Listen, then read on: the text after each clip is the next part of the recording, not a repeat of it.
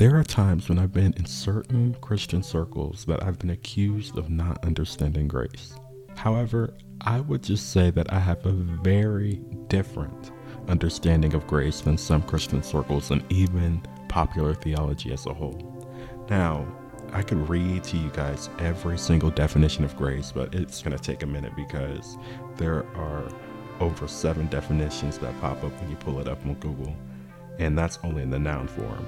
However, I will read to you what the origin of the word is. And in Latin, and I may not pronounce this right because I don't speak Latin, but it is gratus, which means something that is pleasing and something that is thankful, grateful. That is what grace is something that is pleasing. Now, I think it's very important that we don't confuse this grace with mercy because grace has little to nothing to do with compassion and forgiveness. Now, they can go hand in hand, it can have to do with compassion, but they still remain two separate concepts. So, what is this grace that we speak of? What about grace? Well, you are going to find that grace is an absolute necessity for our Christian walk. It's not just about our salvation, but it's about our continuous growth as a disciple. So, without further ado, as always, put on your spiritual scuba diving gear because we are about to dive deep. My name is Amani Akins, and this is yet another episode of the Deeper Waters Podcast by Piscata's Rose. Jude is a simple book, just one chapter, but it's very different than many other books, not just because of the length of the book, but also because of the opening and the introduction of the book. He doesn't say, Grace be unto you, as many of the other books and many writings of Paul say, Be unto you or be multiplied unto you. He doesn't say grace. But what does he say? So let's read. So, starting with verse 1, it says, Jude, the servant of Jesus Christ, the brother of James, to them that are sanctified by God the Father and preserved in Jesus Christ and called, mercy unto you, and peace and love be multiplied. Mercy, that forgiveness that we were talking about, that compassion, peace, we know what peace means, and love, that we've talked about the definition of love one too many times, maybe, but it's very important to understand what love is in God, that following and obedience to God. I wonder why he said that. Picking up in verse 3 Beloved, when I gave all diligence to write unto you, of the common salvation, it was needful for me to write unto you and exhort you that ye should earnestly contend for the faith which was once delivered unto the saints. For there are certain men crept in unawares, who were before of old ordained to this condemnation, ungodly men turning the grace of our God into lasciviousness and denying the only Lord God and our Lord Jesus Christ. This is one of the main points of his book, and we're going to continue to read throughout this. But perhaps that's the reason why he didn't mention grace, because he wants to talk about it. He wants to talk about the fact that people have changed what grace truly is into lasciviousness, which is lawlessness, which is and I believe we covered this in one of the earlier seasons of this podcast, but that same Greek word that is used for lasciviousness is the same word that is used for being sensual and being wanton. People have changed what grace means into something that is lawless, something without rules, and denying the order that God has set. So, what else does Jude have to say from this point? So, picking up with verse 5, it says, I will therefore put you in remembrance, though ye once knew this, how that God, having saved the people out of the land of Egypt afterward, destroyed them that believed not. And the angels which kept not their first estate, but left their own habitation, he hath reserved in everlasting chains under darkness unto the judgment of the great day.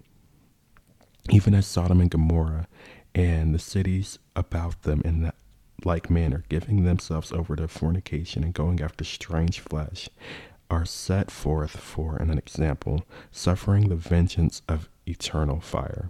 Likewise, also these filthy dreamers defile the flesh, despise dominion, and speak evil of dignities. Yet Michael the archangel, when contending with the devil, he disputed about the body of Moses, durst not bring against him a railing accusation, but said, Not I rebuke you, but the Lord rebuke thee. But these speak evil of those things which they know not, but what they know naturally as brute beasts, in those things they corrupt themselves. Woe unto them, for they have gone in the way of Cain, and ran greedily after the heir of Balaam for reward, and for and perished in the gainsaying of Korah. These are spots in your feasts of charity.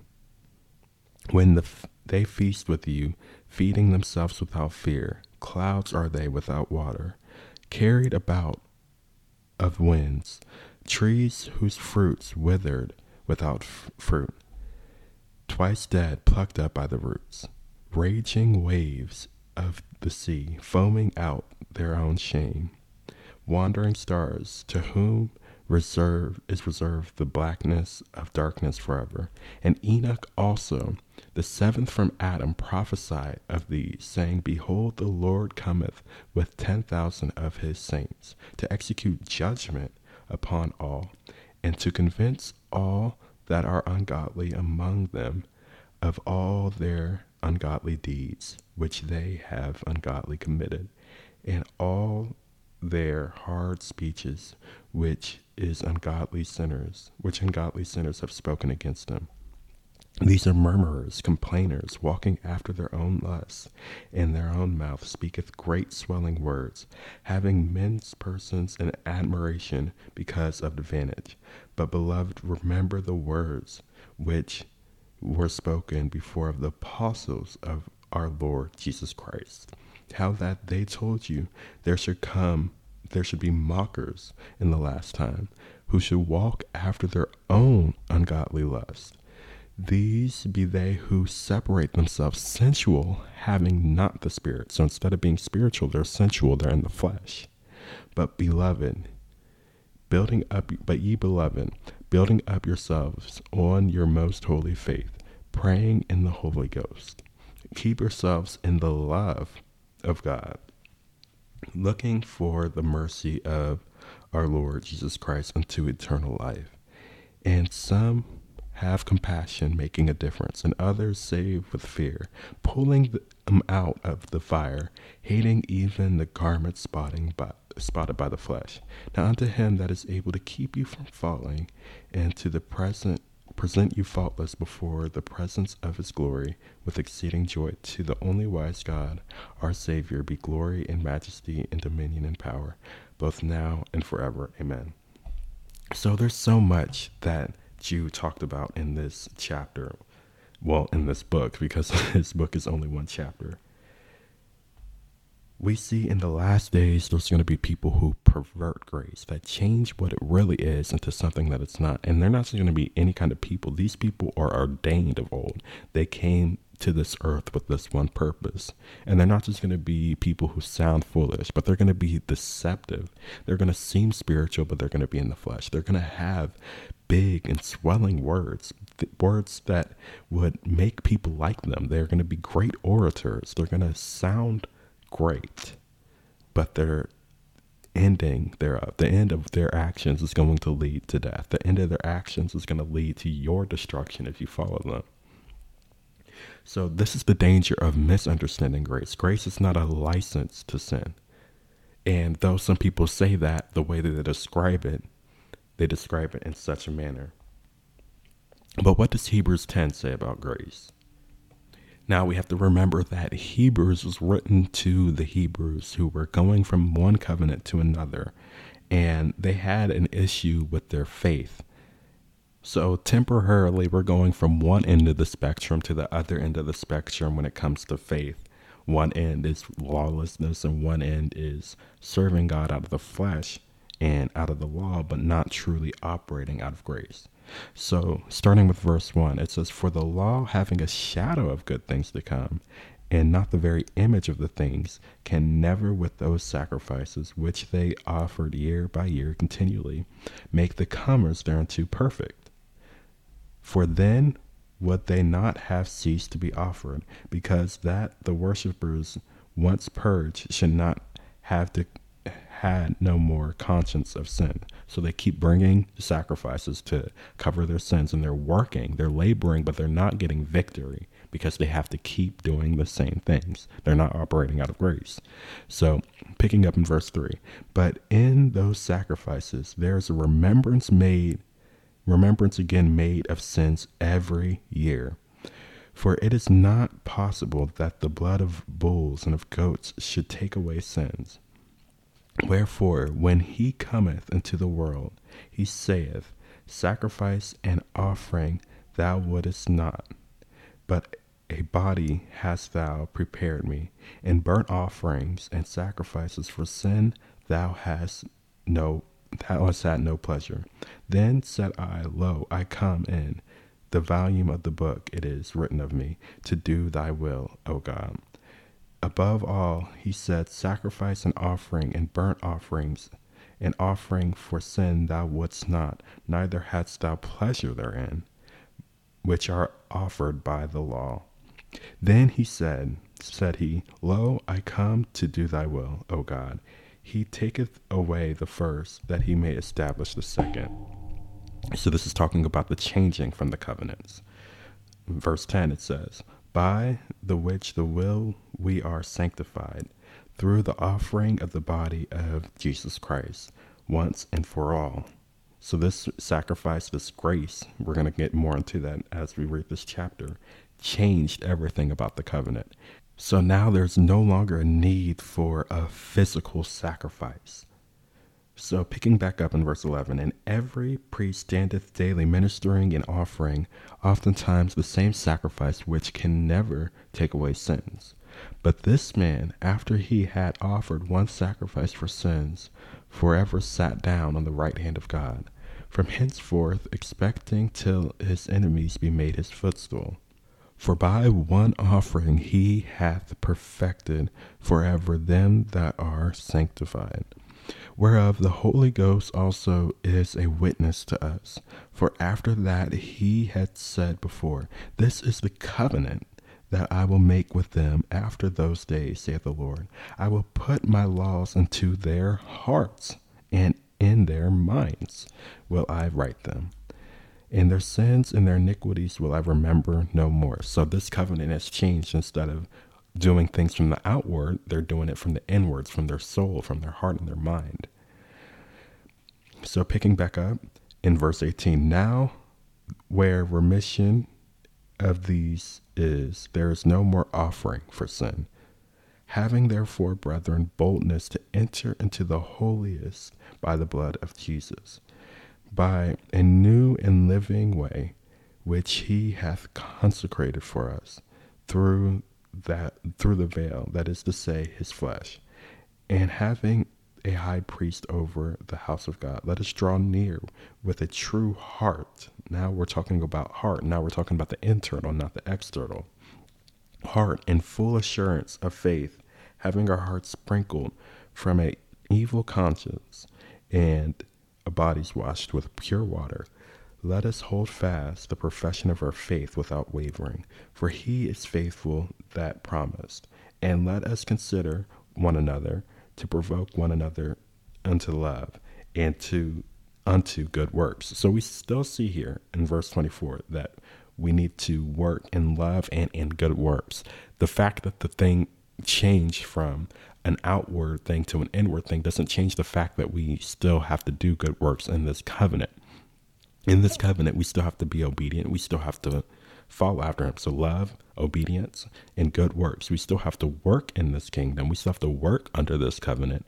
However, it is not about some vain repetition. It's not about going through some sort of tradition or a ritual, but it's about what happens within our heart.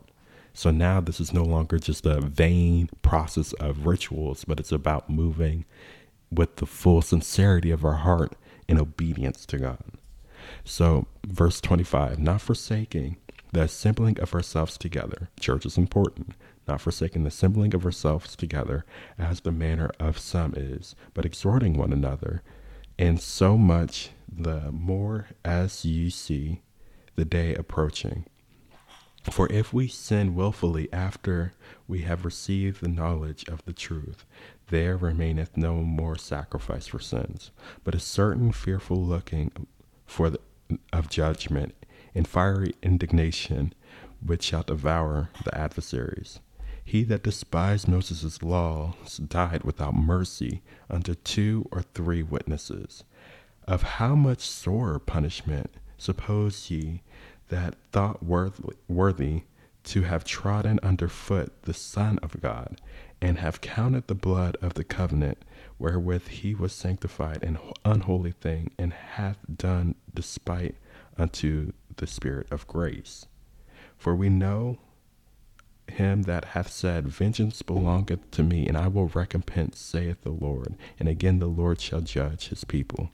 It is a fearful thing to fall into the hands of the living God, but call to remembrance the former days, in which after ye were illuminated and endured a great fight of afflictions. Partly whilst ye were made a gazing stock both by reproaches and afflictions, and partly whilst ye became companions with them that were so used. For ye had compassion of me in my bonds, and ye took joyfully in the spoiling of your goods knowing in yourselves that ye have in heaven a better and enduring substance. Cast not away, therefore, your confidence, which ye hath great recompense of reward. For ye have need of patience, that ye, after ye have done the will of God, ye might receive the promise. For yet a little while, he, and he that shall come will come, and will not tarry. Now the just shall live by faith. But any man, if any man draw back, my soul shall have no pleasure in him. Notice it said pleasure. But we are not of them who draw back into perdition, but of them that believe to the saving of the soul. So there's a lot in here, and I encourage you guys to read that again if you weren't reading along. And even if you did read along, I still encourage you guys to read that again because there's a lot that was packed into this little bit. So we see the covenant change from the Old Testament to the New Testament that occurred when Christ gave himself as a sacrifice. Now we no longer look at the outward and just the vain repetitions and doing things just to do things, but now we do things from the heart. Now we see that also when we look from verses about 27 through 29 that there's mer- there was no mercy that was shown unto people who transgress the law, but there's even less mercy that's going to be shown to people who trample on this grace. So grace is not a get out of jail free card. So so it's going to be a bad thing if we trample this grace, if we take this grace for granted. It also encourages us as we read on to the end not to go backwards, not to go backwards from this covenant into old ways, and also to go backwards into the ways of our sin, and go backwards and go into the ways of doing things not from the heart and not from the mind and love and in good works to God. But instead, it encourages us to go forward that we will receive the promises of God. So we need this grace in order to receive the promise. We need this grace because it talks about even here that we will endure different afflictions, that we may be made a reproach, we may be made a gazing stock in front of people. So we're going to need this grace. We're going to need some strength to go through that to get to the promise. So it doesn't necessarily guarantee that life is going to be easy because we have this grace. But it gives us the strength to have patience to continue on toward this reward. Now, I want to pivot here for a slight second, and I want you to think about this. How would you get grace from a king? How would you get grace from your father? How would you get grace from a supervisor? You would get grace from doing what they said. You can grow in grace, you can lose grace, you can trample on grace. There is a reason why it is called grace through faith. That's there's a reason why it's said it that way.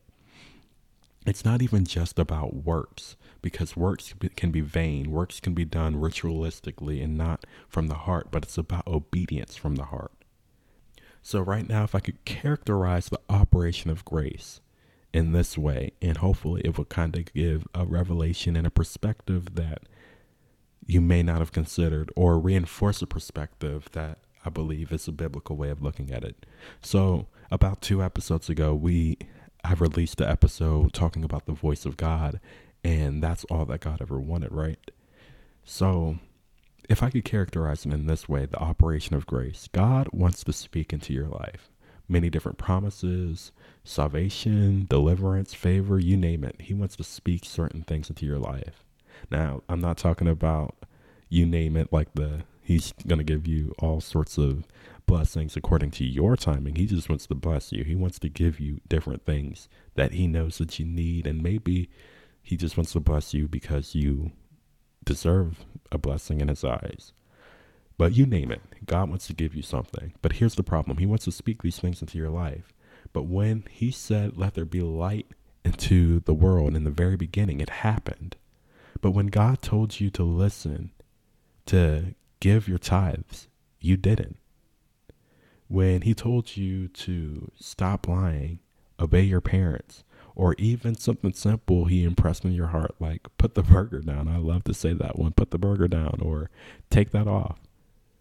When he impressed that thing on your heart, or if he told you something specifically in the book, you didn't do it. So, why?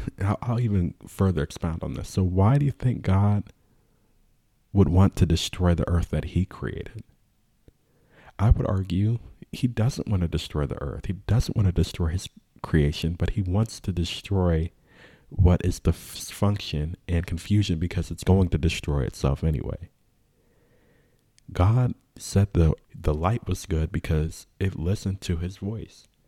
But what is getting destroyed on the earth in the end of the time and it's going to be made new. Heaven's going to be made new. Earth is going to be made new.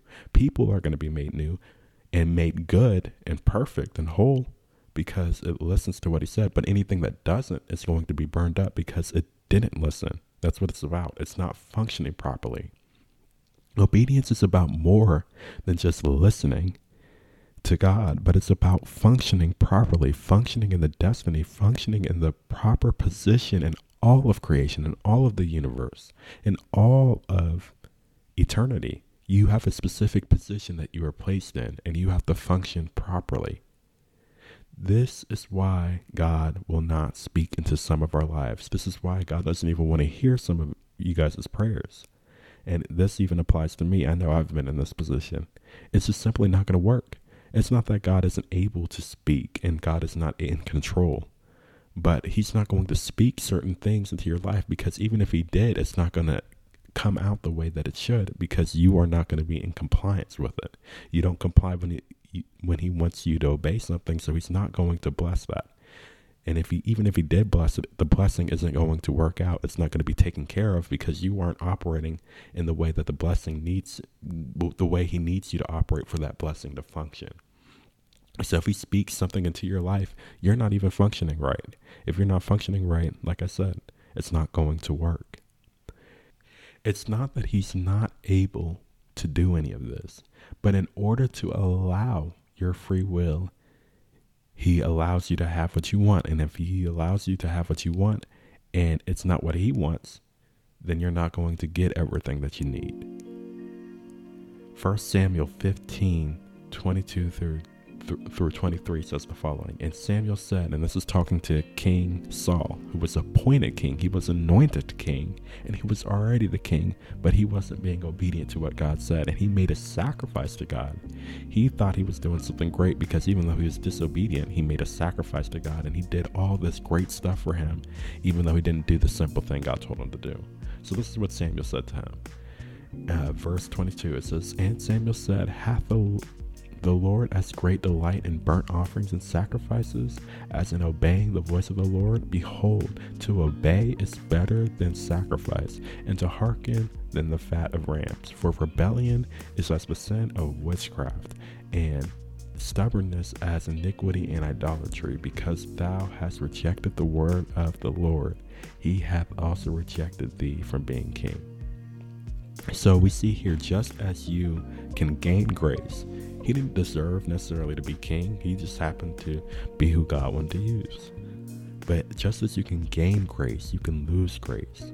We see here that obedience is necessary, it's completely the first thing we need to do because that is what it means to love God. Say it with me John 14 and 15, 15 and 14, 1 John, all of 1 John really, tells us to love God is obedience. And then, even to expound further on that, obedience and sacrifice, they really shouldn't go without, one doesn't actually go without the other because God calls us to a sacrificial type of obedience. You can't sacrifice and not be obedient because it's kind of like trying to bribe somebody when you didn't do your job. But we really should be all the way committed to God to the point to where it becomes sacrificial to us. Sacrifice is not meant to be a get out of free jail card for obedience. It's to show even further submission to God, the God that we serve, the Lord that we serve the one that manages all. It's to show that we are fully compliant with what He wants us to do and that we want to function how He wanted us to function in that destiny and purpose that He created us to fulfill. It's going that extra mile to grow. Sacrifice is necessary, and we just need to make sure that we do it with obedience first, not just sacrificing for no, reason. So, Romans 12, 1 through 3 says the following I beseech you, therefore, brethren, by the mercies of God, that ye present your bodies a living sacrifice, holy and acceptable unto God, which is your reasonable service. And be not conformed to this world, but be ye transformed by the renewing of your mind, that ye may prove what is that good and acceptable and perfect will of God. For I say, through the grace given unto me, that to every man that is among you, not to think of himself more highly than he ought to think, but to think soberly according hath God as hath God dealt to every man a measure of faith. So we see here it's not about us, but instead we see the following in Colossians 3 1 through 6. It says the following If you be risen in Christ, so we are transformed in our mind, seek those things that are above, where Christ sitteth on the right hand of God. Set your affection on things above, and not on things of the earth. For ye are dead, and your life is hid with Christ in God. When Christ, who is our life, shall appear, then shall ye appear with him in glory. Mortify therefore your members which are upon the earth fornication, uncleanness, inordinate affection, evil concupiscence, covetousness, which is idolatry, for which things' sake the wrath of God cometh upon the children of disobedience. We also see another thing in Galatians 5 and 24. They that are Christ's have crucified the flesh with its affections and its lusts. Now, all those verses I just read there, that sounds like a lot of death. And that's because that's what it is to be a living sacrifice means we have to give up our ways because you won't receive the grace if the flesh lives. We have to make sure that we die to our flesh. We have to die to our own will. If you haven't listened to this episode, A Disciple's Desire, I go more in depth into that. But we have to be a living sacrifice. So we're living, but we're also dying in a way because something is getting given up while we're living in Christ to this is what it means to live in Christ. However, there's more to the story than just this death. So, 1 Corinthians 15 says the following. So, starting with verse 1, it says, Moreover, brethren, I declare unto you the gospel which I preached unto you, which ye have received, and wherein ye stand, by which ye also are saved, if ye keep in memory what I have preached unto you unless ye have believed in vain.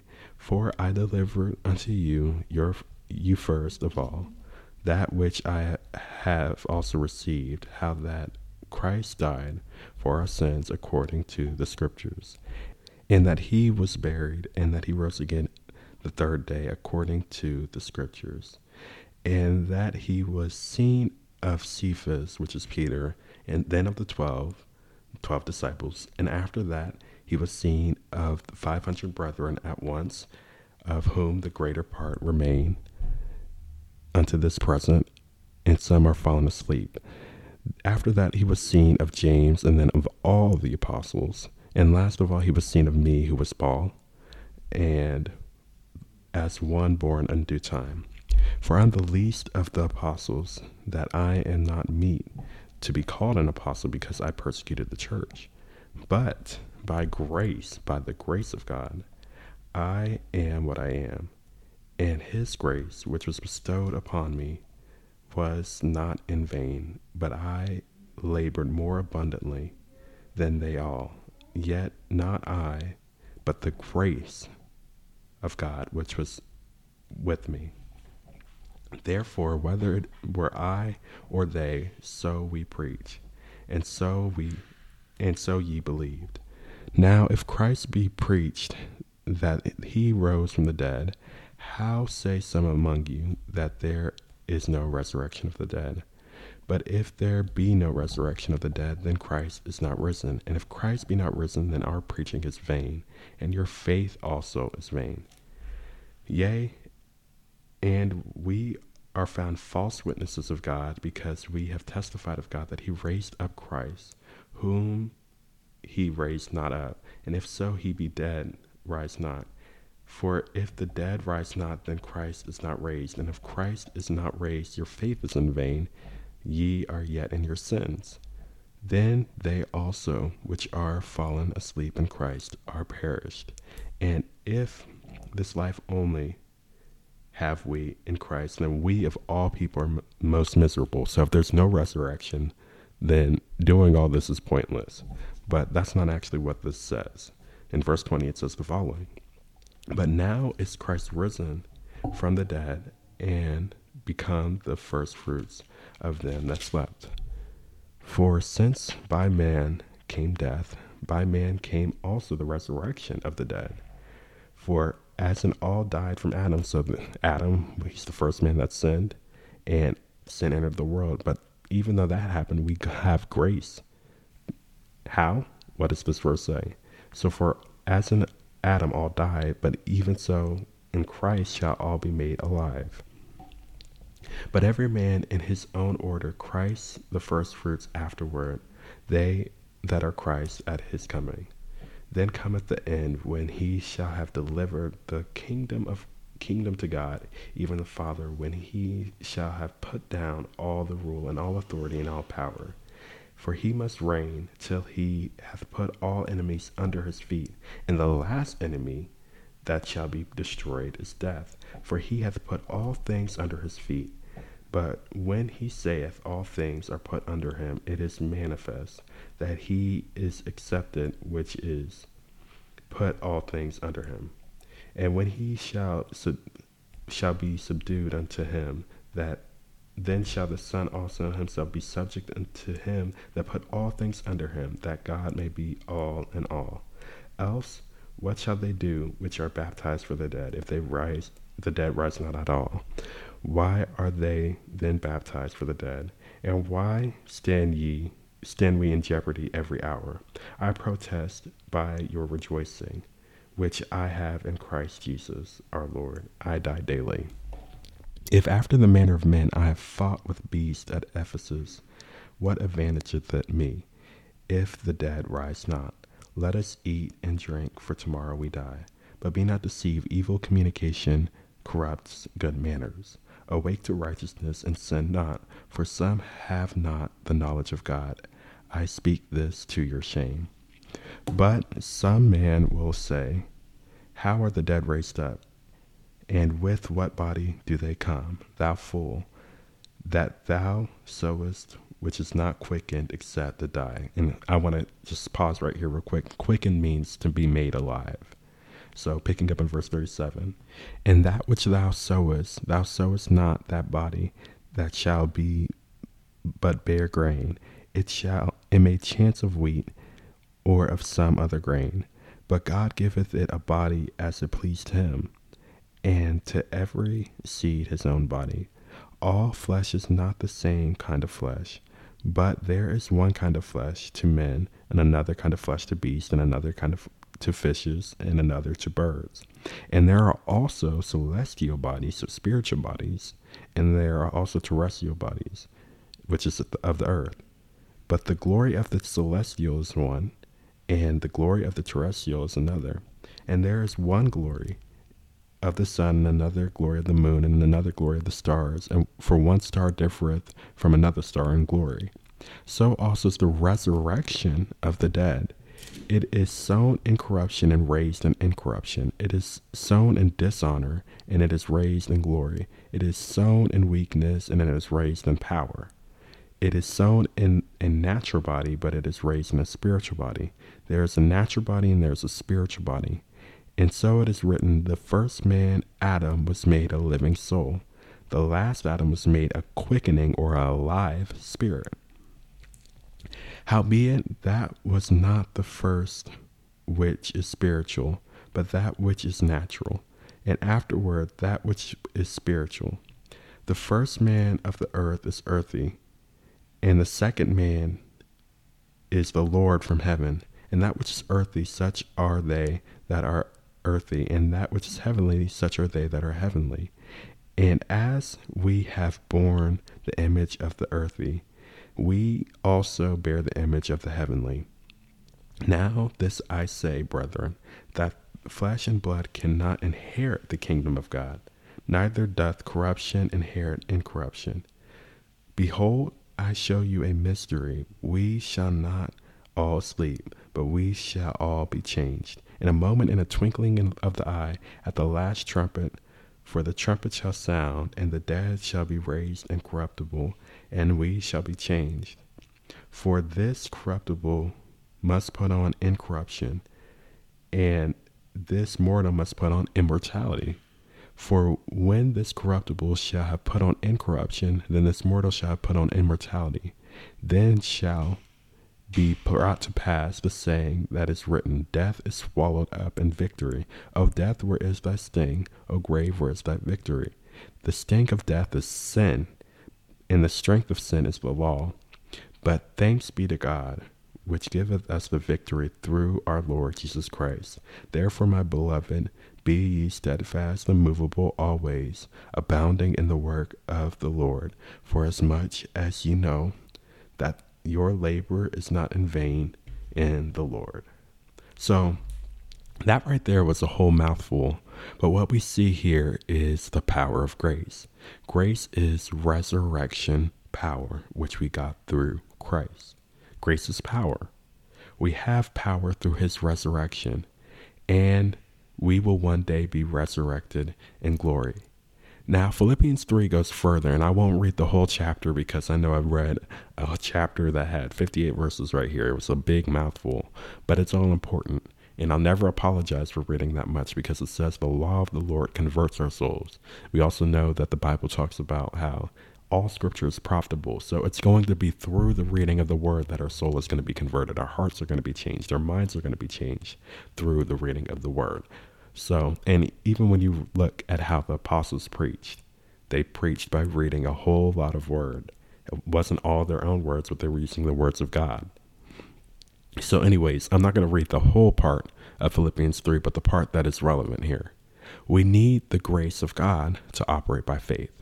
So, Philippians 3, verse 10 says the following that I may know him, who is him, Christ, and the power of his resurrection in the fellowship of his sufferings, being made conformable unto his death. So we know his power before we face his death. We know his power and his resurrection power before we face suffering. God gives us power so we will be able to endure suffering. It's through his power, it's through this power that he gave us that we are able to continue to proceed through our life. It is through this power that we face death, and death is that final enemy that this chapter talked about that we read in 1 Corinthians 15. Death is that final enemy that is conquered. So it is through this power, through His grace, and through our love to God that we're able to conquer and overcome all the things that we have to face.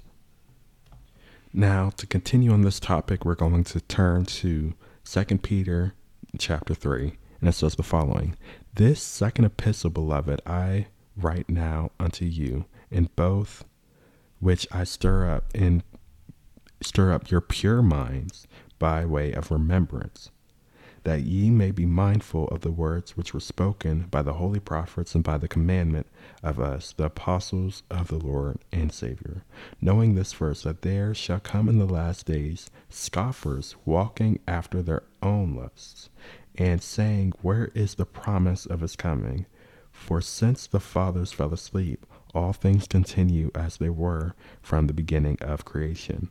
For this they are willing willingly are ignorant of that, that by the word of God the heavens were of old, and the earth standing out of the water and in the water waters and in the water, whereby the world that was there being overflowed with water perished. But the heavens and the earth which are now by the same word are kept in store, reserved unto fire against the day of judgment and perdition of ungodly men. But, beloved, be not ignorant of this one thing, that one day is with the Lord as a thousand years, and a thousand years as one day. The Lord is not slack concerning his promise, as some men count slackness, but is long suffering, which is a little different in patience. He's willing to suffer long and to wait to, to usward, not willing that any should perish, but all should come to repentance. But the day of the Lord will come as a thief in the night, in the, the which the heavens shall pass away with a great voice, and the elements shall melt with fervent heat. The earth also and the works that are therein shall be burnt up. Seeing then that all these things shall be dissolved, what manner of persons ought ye to be in all holy conversation, in all godliness, looking for and hasting unto the coming of the day of the day of God, wherein the heavens being on fire shall dissolve, and the elements shall melt with fervent heat. Nevertheless, we, according to his promise, look for new heavens and a new earth, wherein dwelleth righteousness.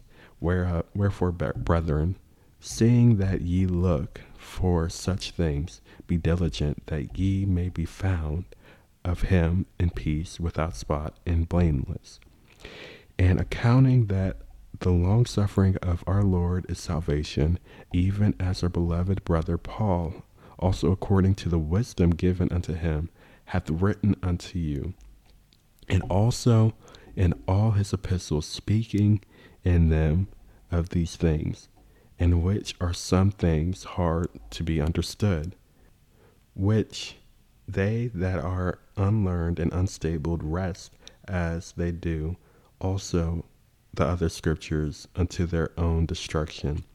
Ye, therefore, beloved, seeing ye know these things, before beware lest ye also, being led away with the error of wickedness, fall from your own steadfastness, but grow in grace and in the knowledge of our Lord and Savior Jesus Christ. To him be glory both now and forever. Amen. So we see here that God extended mercy through patience and long suffering. God is waiting. So in that waiting for others and in that long suffering, we also have to learn to be patient. We also have to learn to long suffer because his he's we have to be patient with his promises because he wants everybody to be saved. He wants everybody to come to him and that's why he's waiting. But he's not going to wait forever. So we see that he gives us a space to repent and he gives us also a grace you know, space to grow. This is the way the letter ended. But grow in grace and in the knowledge of the Lord Jesus Christ. So as we grow in that knowledge and as we grow in that grace, we are going to grow in the Lord. It's very important. I know one passage of scripture which it's in it's in Isaiah 10 and 27 and this is talking about how Israel was delivered from the Assyrian forces and how the grace was removed from the ruling power and given to the repentant remnant. It says the following Isaiah 10 and 27 And it shall come to pass in that day that his burden shall be taken away from off thy shoulder, and his yoke, yoke from off thy neck, and the yoke shall be destroyed because of the anointing Another translation would say the yoke shall be destroyed because of the fat on the neck. This would mean that as you grow, your grace will grow. As you grow, you will naturally start to break stuff. As you grow in hardships and hardships increase, so will your grace grow and your power will grow to be able to endure certain hardships and trials. What else does the Bible say about grace? What does grace do for us? Ephesians 2 and 8 it says, For by grace ye are saved through faith, and not of ourselves. This is a gift of God. So through this grace we are saved through our belief and in our action in accordance to the grace that He given us. Not that we were able to do anything, but because we believed in His power and we believed in this opportunity, we are saved by that gift of God, that grace. Second Corinthians 12 and 9 says, And he said unto me, My grace is sufficient for thee, for my strength is made perfect in weakness. Most gladly, therefore, I would rather glory in my infirmities than that the power of Christ may rest upon me. Uh, Hebrews chapter 4, verses 14 through 16 said the following Saying then that we have a great high priest that has passed into the heavens, Jesus the Son of God, let us hold fast our profession. For we have not a high priest which cannot be touched with the feeling of our infirmities, but was in all points tempted like as we are, yet without sin. Let us therefore come boldly to the throne of grace that we may obtain mercy and find grace to help us in our time of need. So, this grace that we read about here in these last two passages is not a pass for sin, but it is strength to pass through and over sin. It's strength to pass and conquer sin. You're supposed to get strength to pass through the wilderness of sin and through temptation and get stronger, not to dwell in the wilderness of sin. You're supposed to get through it. And we see here, even as Hebrews described Jesus, when Jesus' ministry began, he had to endure a time of temptation for 40 days. But he, through the grace of God and through his own power, because he's God, he was able to continue through the temptation and continue in the times when he was temptation through the grace of God. And similarly, he's given us this grace and this power. For example, in Second Corinthians chapter 12 verse 19 when Paul was talking about his weakness. His the grace that God gave him was the thing that he needed in order to get through the weakness, in order to get through the time of infirmity. His grace is a power that gives us the ability to continue in what he has called us to do. He is our high priest, Jesus. He's our high priest, and we can approach him and grow through his grace. It's not about our works, but it's about our love and our obedience to him. James 4 and 6 says the following But he giveth more grace. Wherefore he saith, God resisteth the proud, but giveth grace unto the humble. So if you think it's about you, if you think it's about your work, you're still being disobedient. Self righteousness isn't faith, it's not belief, and it's not work for God. Now, Self righteousness, it is a work, but it's a work of the devil. We are commanded by God to work for the kingdom. We're commanded to work for the kingdom and not to do our own. It's not by our own ability, it's by Him. We must do so with remembrance that God gave us both the opportunity to work and also gave us the strength to do so. 1 Corinthians 4 1 Corinthians 15, verse 10 says, But by the grace of God I am what I am, and his grace, which was bestowed upon me, was not in vain, but I labored more abundantly than they all, yet not I, but the grace of God which was with me. This shows the power we have is not our own. When we give him full love, when we are fully submitted to him in our obedience, he gives us full power to labor and to overcome temptation. When we have 100% submission, then we are able to overcome. Then he gives us the grace. When we show that love, he gives us the grace to labor and to overcome, even abundantly labor. The issue is most of us are not 100% submitted in the love of Christ. But we have to remember Romans 8 No wonder why all things work together for the good of those that love him. Nothing can separate us from the love of God. Nothing can separate us from the love of Jesus Christ. But he only promised that things will work out for those who love him. When you simply do what he says, he will bless you. That's all he ever wanted. He's not impressed by you, but he wants to make sure that you are functioning properly in your purpose so that you can be blessed and that the blessing that he speaks over your life will actually come to pass as it should. Grace is power, grace is justification, and it's given to those who he saved and he called. 2 Timothy verse, chapter 1 verse 9 says, "Who hath saved us and who had called us with an holy calling, not according to our works, but according to his own purpose and grace which was given us in Christ Jesus before the world began. Understand that we get more grace as disciples who walk in purpose. Not everybody is called and has the grace to ha- be a prophet or a pastor, but everyone has grace according to their own individual purpose.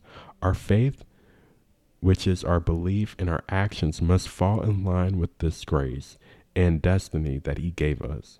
It's important we discover who we are so that our actions and our prayers and our ministering will always be fervent and effectual. We need this grace to be effective. We absolutely need this grace. So we see here that grace is a necessity. We see that grace is not something that we can necessarily earn, but we can grow in and we can be submitted in. It's not something that we deserve because God was always willing to give it to us. We just had to be willing to submit to Him. That's all it takes. And as we continually follow after Him, we're going to continually have grace. And as we work in the purpose that He designed us for, then as He speaks into our life, that grace will allow the blessing to be multiplied. He will allow our strength to be multiplied. So, that is about all that I have here for today in this episode. But before I close out, I want to pray for each and every one of you that are listening. So let's let us pray. Our Father which art in heaven, hallowed be thy name. And I thank you for everything that you've done for us. I thank you for every listener on this podcast. I pray that you would teach us to walk in your ways in accordance to your love. Help us to understand your love and to understand who you are, to know who you are, and to walk in grace. May grace be multiplied to every individual. May mercy and truth be bound to every individual that listens to this podcast. I pray that you would lead us all and guide us all in accordance to grace that we may grow continually. Help us to discover our purpose, to discover what you have put us here to do. And I pray that you will give us more grace and strength that is needed as we 100% follow after you. Show us the things that you want us to change. Show us the things that you want us to grow in, and give us the grace to grow in it. I pray that your mercy would also be multiplied, and your grace, and your peace, and your truth to every individual listening to this podcast. All praise and glory and power, dominion and wisdom be to your name, God. We thank you and close this prayer out in Jesus' name. Amen. I want to thank you guys all for listening to this episode. And I pray that each and every one of you guys have a blessed rest of your day. And be sure to just tune in for next time. We have a couple more guest episodes, and I'm even thinking about, I'm not for sure about it, but I'm thinking about starting a new series.